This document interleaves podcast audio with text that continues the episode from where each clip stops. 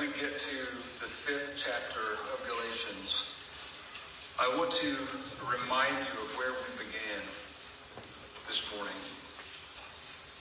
We've met as a people who have obtained mercy from the Lord.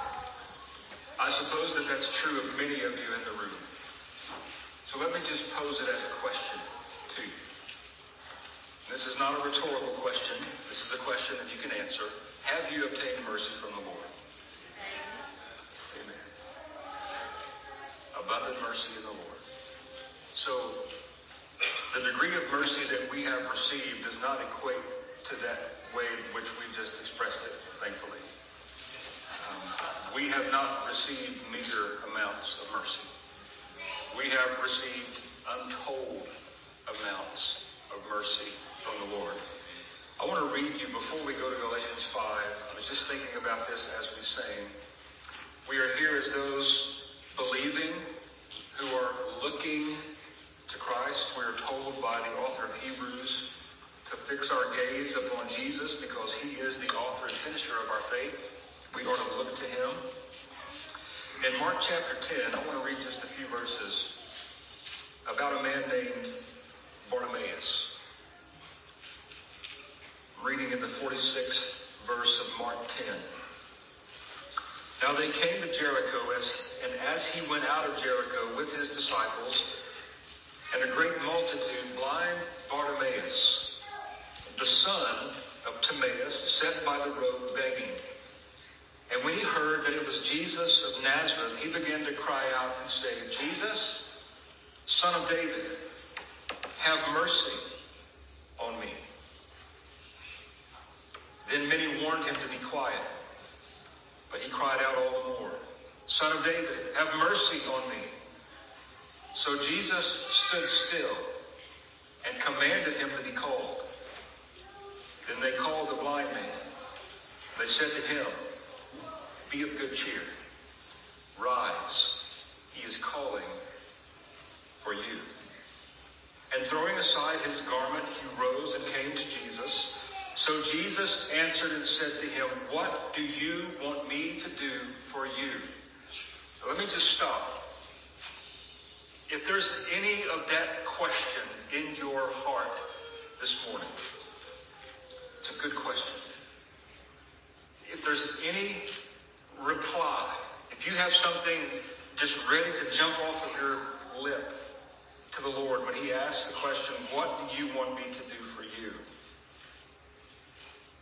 The blind man said to him, Rabbi, that I may receive my sight. Jesus said to him, Go your way, your faith has made you well. And immediately he received his sight and followed Jesus on the road. Jesus had mercy in abundance upon Bartimaeus, the blind beggar. So if we're here this morning and we're asking for mercy. Jesus never, in the scriptures, never turned away anyone who came seeking mercy. If you come in any other way, seeking recognition for your good works, seeking recognition for some type of prestige or notoriety, or any of those types of things, the Son of God will not notice you. But if you're sitting beside the road figuratively and you have nothing, and you realize you're empty handed, and you ask the Son of God for mercy, it will be yours. So let's turn to Galatians chapter 5.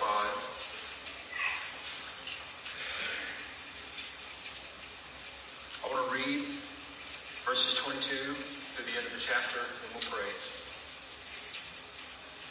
But the fruit of the Spirit is love, joy, peace, long suffering, kindness, goodness, faithfulness, gentleness, self control. Against such there is no law. And those who are Christ's have crucified the flesh with its passions and desires. If we live in the Spirit, let us also walk in the Spirit. Let us not become conceited, provoking one another, envying one another. Let's pray. Father, we've come to your word and we're seeking to be submissive to it. Lord, there is much in our heart that would distract us. There is much that would draw us away. There is much that would close and stop our ears. There is much that would shut our eyes to the truth. So we're praying, Lord, for your mercy, even as Bartimaeus beside the road. Lord, we're praying that you have mercy on us. Lord, we desire not to hear the voice of a man. I have nothing to give, nothing to say that doesn't accord with your truth. So in those things that accord to the truth, Lord, I pray that you would attend them with power, that the Spirit of God would move amongst us, convince us of the truth, apply it into our hearts, and give us understanding. Father, may we leave here this morning in one accord as those who have yet again obtained mercy from your hand. And Father, if it would please you, if it would please you to raise one up this morning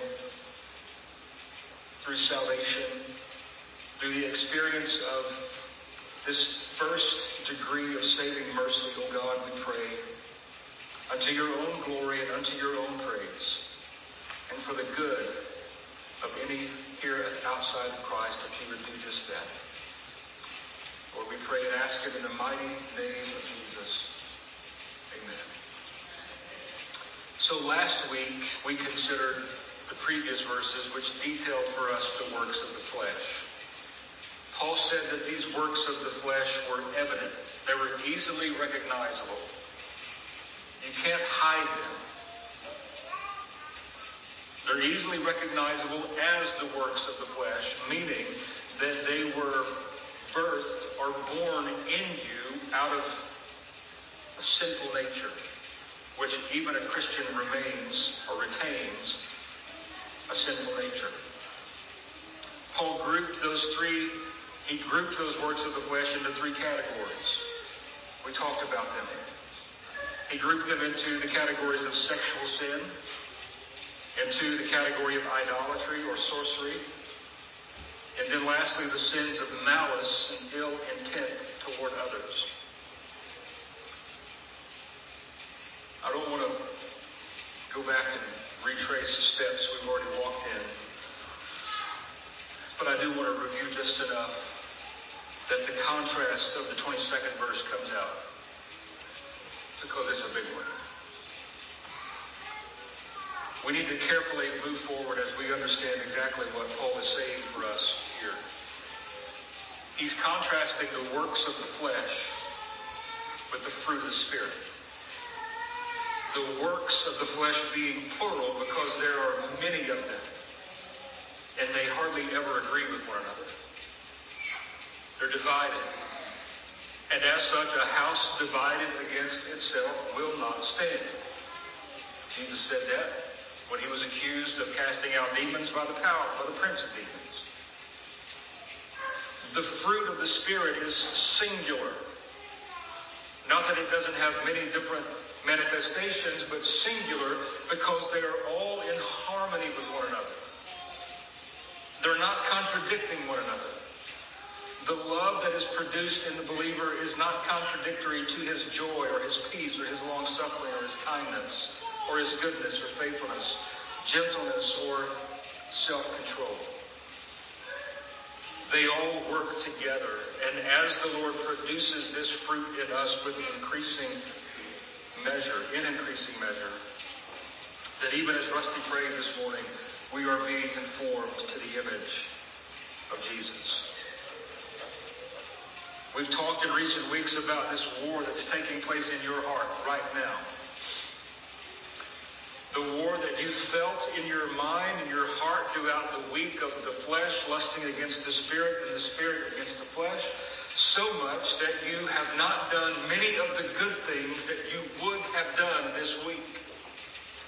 Maybe even this morning. But the, the other side of that truth is also a great truth. The lust of the flesh haven't stopped you from doing many of the good things that you would.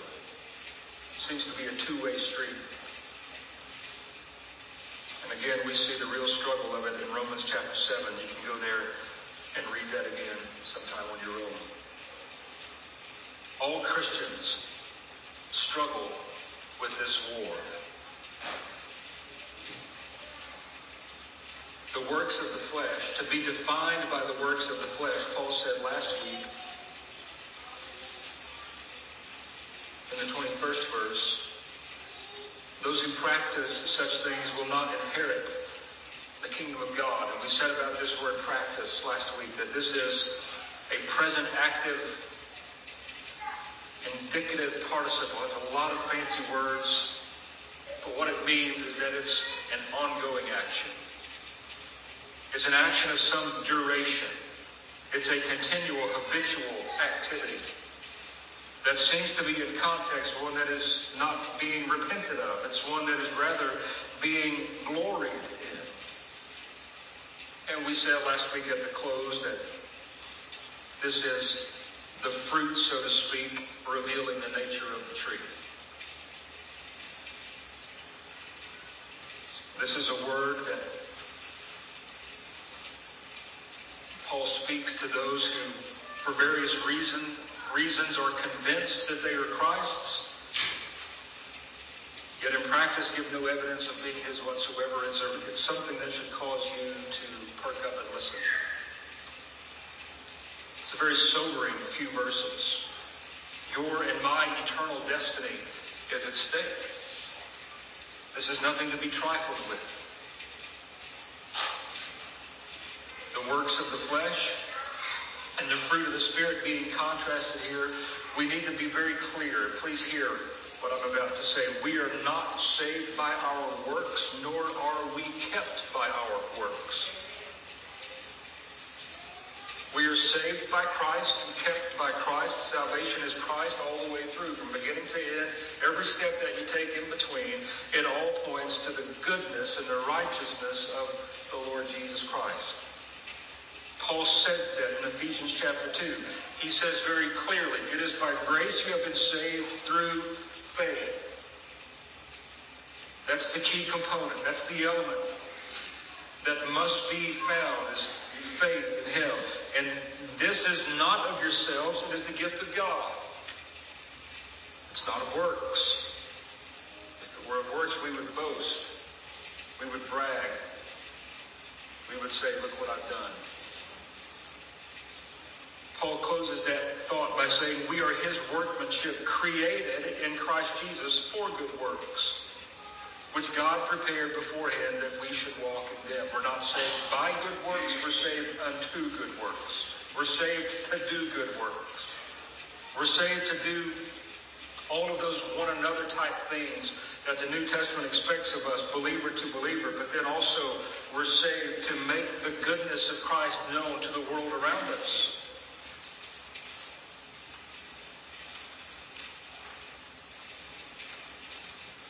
Much of what I'm going to say to you this morning centers around one word in verse 22, the word but, the word of contrast. I want to ask a few questions that I hope will be helpful to really bring the contrast out. I want to pause here, so to speak, and reiterate the truth of Scripture concerning the true nature of salvation. What does it mean to be saved?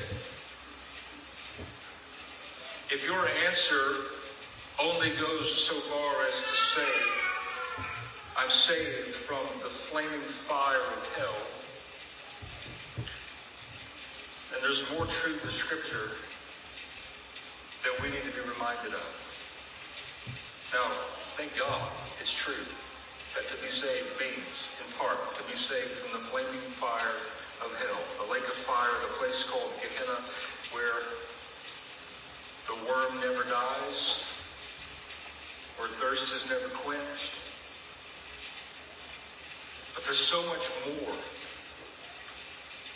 to how we can answer what does it mean to be saved? What is it what is what is conversion? What does it mean to be converted? What has changed about me or you from who we were before to who we are now? And I'm not just talking about external things.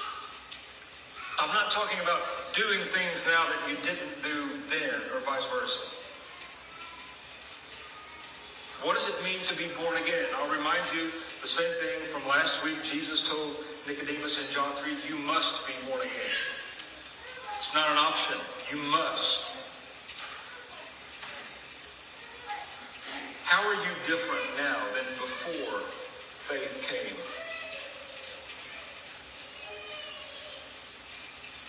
I want to recommend to you a small little paperback book written by Henry Scougal. He was an old author. I think he wrote this in the 1600s, maybe 1700s. The title is very plainly the life of God in the soul of man. That's what's different about you. The life of God is now in your soul. What do I mean by that? What did he mean by that? The Spirit of God has been given to you. At the point of conversion, the moment of salvation, the moment you are justified before God by faith in Christ and His righteousness applied to you, the Spirit of God rushes in and takes up residence in your life. Last week we said it's no coincidence that He is called the Holy Spirit because He is leading you in holiness. He is your helper. He is your comforter. He is the one walking beside you, having come alongside you. This little book that I've recommended to you was given by Susanna Wesley to her son Charles, who then gave it to his friend George Whitefield. And George Whitefield is a name that should ring in your ears because he was one of the, the greatest preachers of his day, used mightily of God in the awakenings, even here on this continent.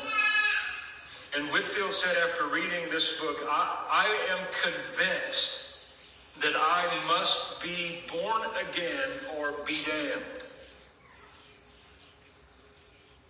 He confessed, I've never really understood true religion until I read this book. Now, I don't want to make more of this small book than I should. I'm not exalting it to the place of Scripture. I'm not saying you have to read it before you die or you're going to hell. I'm not saying anything like that. I'm just saying it's helpful, it's useful.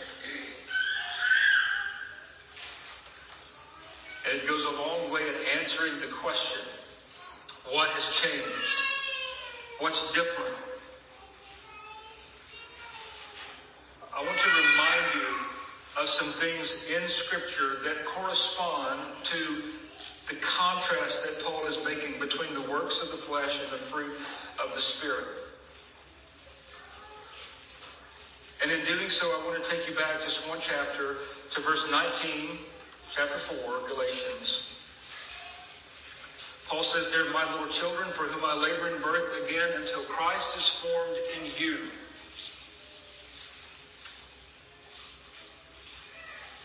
That's after in his ministering to the Galatians, that Christ would be formed in them. Romans chapter 8, verse 29. I bet if I asked who could quote chapter 8, verse 28, most of the hands would go up. It's a comforting verse, it's a helpful verse, sometimes it's a hard verse. All things are working for good for those who love God, who are called according to his purpose. The 29th verse, not so familiar, but just as needful and necessary. For those whom he predestined, he also is working in them conformity to the image of Jesus. Why did God save you? Well, numerous answers. For his own glory, for my good, yes, yes. But also part of that answer is to conform me to the image of the Son of God. And as we read through this list of the fruit of the Spirit, what we see there is this is the character, the nature, the life of Jesus defined, isn't it? Jesus was, is love. He expressed it greatly, didn't he? He is joy. He is the very essence of peace. He is the Prince of Peace. He is long suffering. He is kind. He is good. He is faithful. He is gentle. And he was in every way self controlled. So we see that these correspond perfectly to the nature of Jesus. This is what the Spirit of God is producing in me and in you conforming us to the image of Jesus. That's why Peter would say in 2 Peter chapter 1 that as believers we are partakers of the divine nature. Now obviously not to a full degree, Certainly not to the degree that we would like it to be and that we would like to experience, but that doesn't negate the truth of it, that we are partakers of the divine nature. There is something in you now that was missing before your conversion that makes you look like Jesus. Not externally, but it's in you. It's the life of God in your soul. John chapter 3, same conversation with Nicodemus. Jesus says there that we are to be born again, born of the Spirit. Paul said in Ephesians chapter 3 that Christ should dwell in us by faith. Colossians 1.27, Christ is in you, the hope of glory. Galatians chapter 2, verse 20. I have been crucified with Christ. It is no longer I who live, but Christ lives in me. And the life I now live in the flesh, I live by faith in the Son of God, who loved me and gave himself for me. There is no injustice or harm done to this passage if you make that very personal.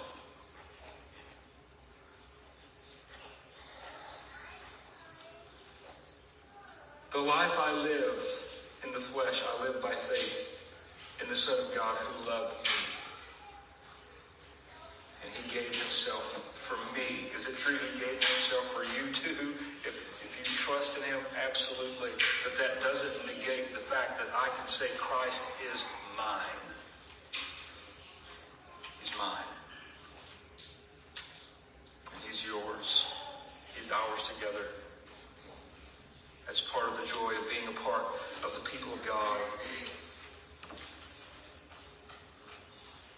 All of these glorious truths about Christ being formed in us is what Paul is speaking to when he contrasts the works of the flesh with the fruit of the Spirit.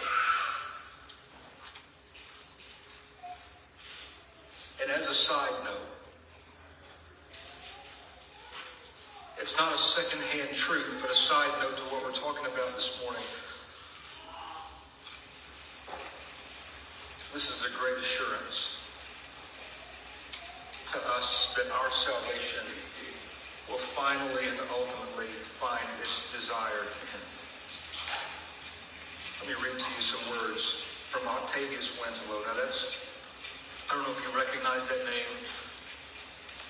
I hesitate to say this because I have a lot of favorite authors. Octavius Winslow, I just like his name, by the way, Octavius.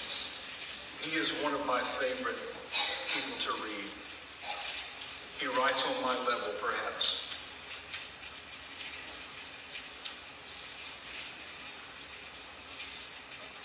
This is what he has said. Not so much commenting on this verse, but it applies. Stormed by Satan himself, assaulted by his corruption, scorned by men, and even in the moment of unbelief and in the hour of deep trial, its existence doubted by the believer himself, talking about faith, yet there deeply lodged in the eternity of God, bound up in the heart and with the existence of God, and no soul nor thing can destroy it. Talking about our faith in Christ. Of which Paul again, Romans chapter 8, of which Octavius Winslow has written a commentary on Romans chapter 8. Get it, devour it, you'll, it'll tremendously bless you.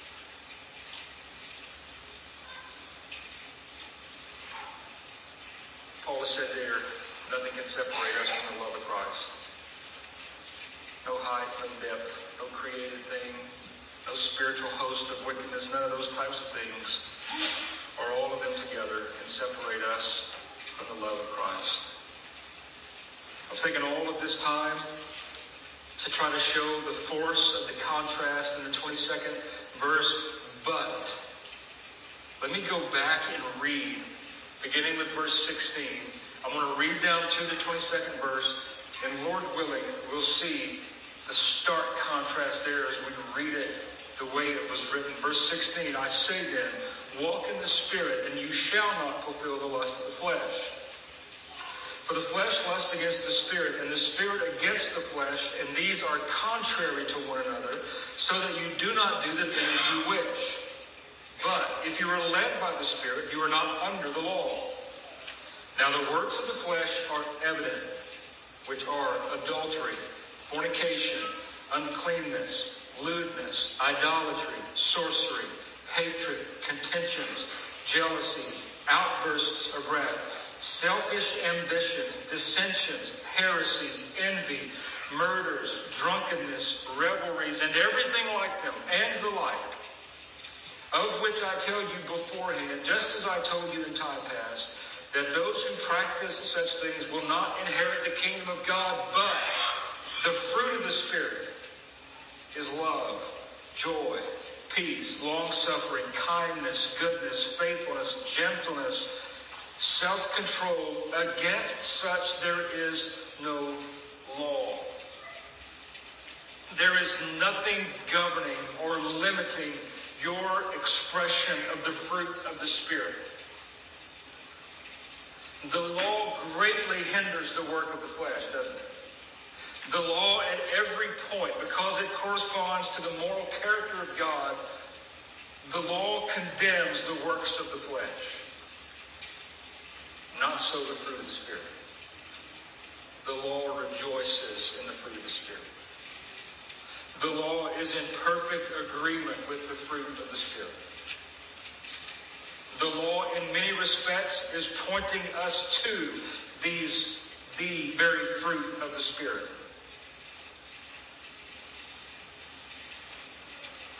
And so I've already mentioned this, let me mention it again.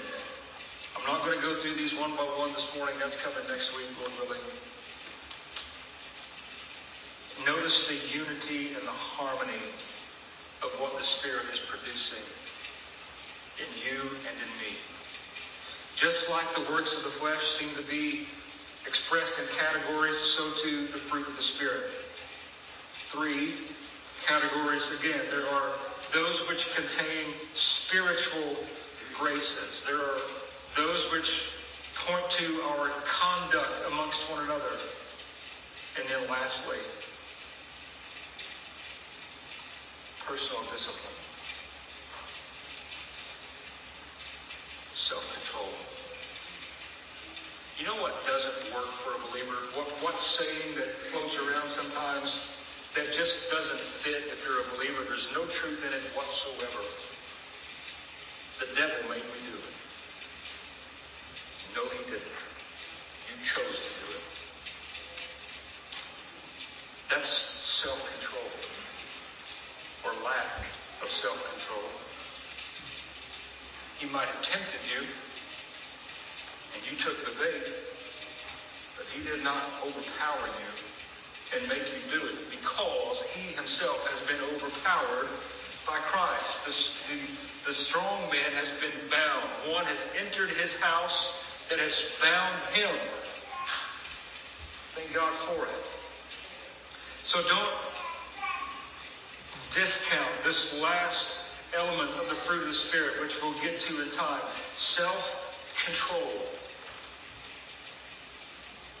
Against these things there is no law. And notice, it doesn't say, I think it's implied, but it doesn't explicitly say that the fruit of the Spirit is evident. But it is, it? The works of the flesh are, are evident or apparent. So too the fruit of the Spirit. Anytime that I exude true, selfless, sacrificial love for you, you can bet the Spirit of God has produced that in me because it is not in me naturally. You can say the same. Anytime in going through any kind of trial or even living under prosperity, we talked about that this morning in our in our Sunday school hour. Sometimes prosperity is a test. It's a trial. We very often see it as living under the blessing of God, but according to James in chapter 1, it can be a trial that you have to pass through to be to learn endurance and perseverance, patience. Anytime we can live in that way and still have a measure or even a great measure of joy, then we can be assured that the fruit of the Spirit is evident in my life.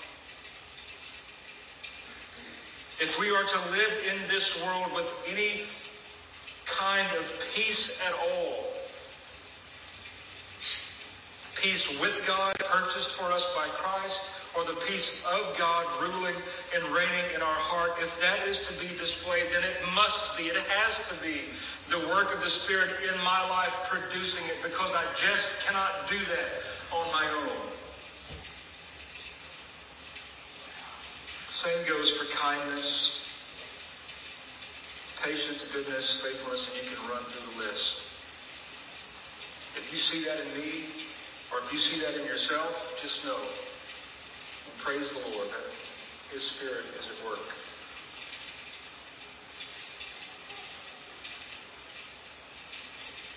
But let's not miss the obvious. This is the fruit of the Spirit. Which again, to reiterate, is the great difference in me and you after conversion. The Spirit of God has come you can grieve him. We can grieve him by any number of ways. By rejecting the truth, by not glorying in the truth, by succumbing to temptation, by not giving ourselves to those things that He has, has given us to sustain our spiritual life. You, you realize, don't you, we had this conversation in our home this week. Your spiritual self must be fed to the same degree or even greater than your physical self is fed. I don't know about you, but I like to eat. I'm not ashamed of that. I like good food. And I don't very often deprive myself of it. What about spiritually? Now, let me just ask you a sincere question. There's no malice or ill intent behind this question, just concern. If you don't feed yourself spiritually, how can you be anything but a malnourished Christian? Don't depend upon me standing here 45, to 50 minutes a week to be enough to feed you. It's just not.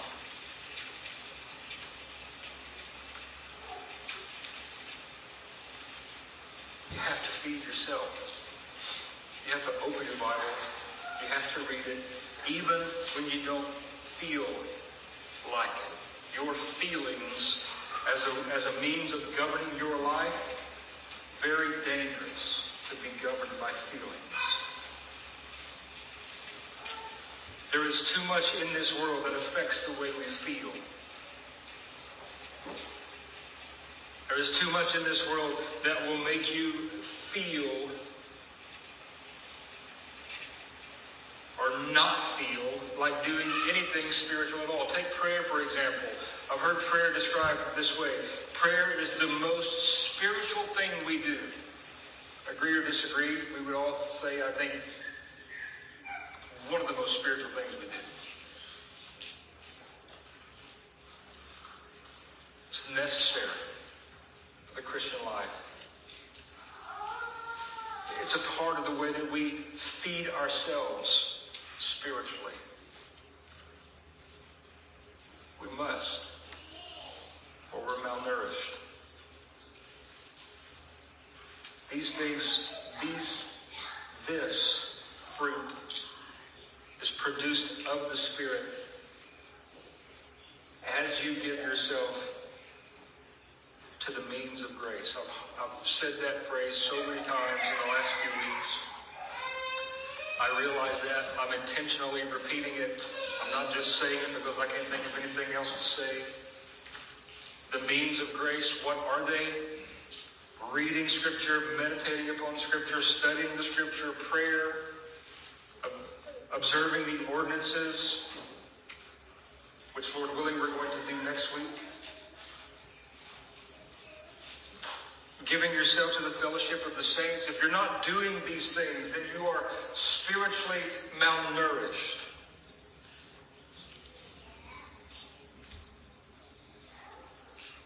But notice also verse 25. If we live in the Spirit, let us also walk in the Spirit.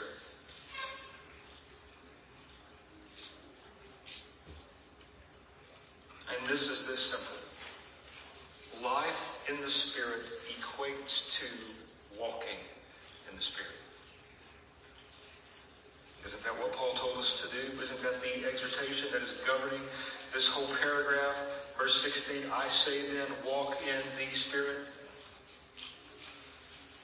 What's the promise attached to that? Walk in the Spirit, and you shall not fulfill the lust of the flesh. And so, to a great degree and measure, we can say, when we hang our heads in shame at the end of the day, I did not do today all the good that I wanted to do. O wretched man that I am, just like Paul in Romans 7. Then we can say at the end of the day, just haven't walked in the Spirit. Remember last week? Walking in the Spirit is a determined activity. It is something that you must intentionally do. It does not happen by default. There is no mysticism involved in it. It's just, will you or? Walk in the Spirit and you shall not fulfill the lust of the flesh. Life in the Spirit equals walking in the Spirit. means that you're just not going to have a head full of knowledge, but it's going to work its way out. It's going to show up and reflect in the way that you live.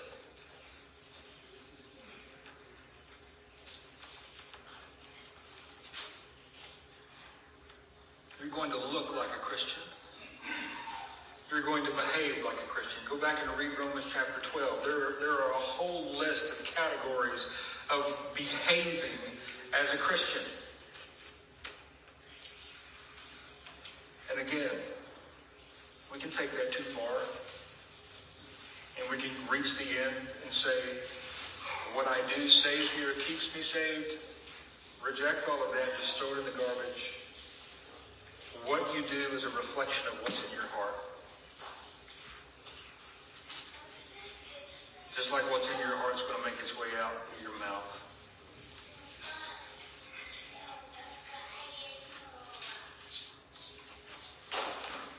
Next week, Lord willing, we're going to go back to verse 22. We're going to look at each one of these, see how they are an expression of Christ, see how they are an expression of Christ in us. But this morning, I wanted to just show the great contrast. I want to ask you another question. Do you belong to Jesus Christ by faith? Are you His? Have you come to the end of yourself and just seen the natural life outside of Christ for all the emptiness that it really is? Go read the book of Ecclesiastes. The king, he says so much. I did not deprive myself of one thing that this world could offer. He had the means to be able to do it. He had the servants to do it. If it was an imagination or a fancy of his heart, he provided it for himself. But what was his summary of all of that? Vanity of vanities, all is vanity. There is nothing real in anything this world offers you. Please hear me say that. Some of you need to hear me say that. There is nothing real in what this world has to offer.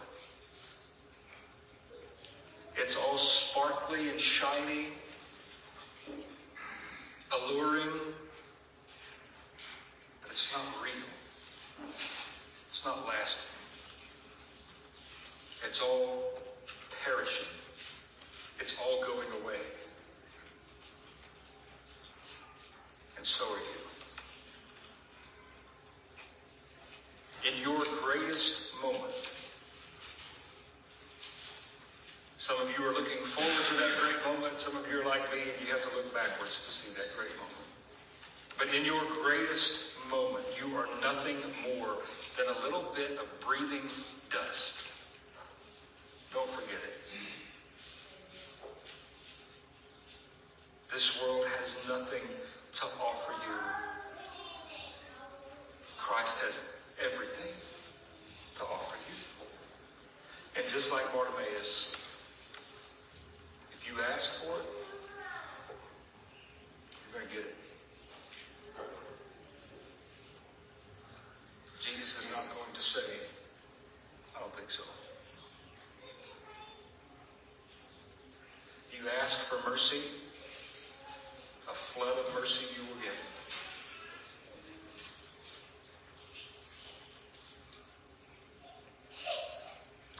My prayer is that we're all asking and obtaining unto the glory of God. Let's, let's pray. Father, we come this morning and Lord, we're thankful for your work in our lives. We're thankful for the Spirit indwelling us. Lord, we are thankful that you are even now producing fruit in us that looks like Jesus. That you are conforming us to his image. That Christ is being formed in us. That the life that we now live in the flesh, we live by faith in him. Christ is dwelling in us by faith. Christ in us is the very hope of our glory. Lord, I pray that you would find those Bartimaeuses beside the side of the road, who, even though it be a faint cry for mercy, Lord, that you would hear them. Even though it be veiled, that you would hear them. Father, we desire mercy in spiritual things. Lord, we want to be brought to you. Lord, would you show the true nature of this world to that one who is still clinging to it? Would you show the fleeting and passing nature of it? Would you show the truth that this world has nothing of great value to offer in the most important thing in life? There is nothing that this world has to offer that can an effect that can't affect the final state of my soul.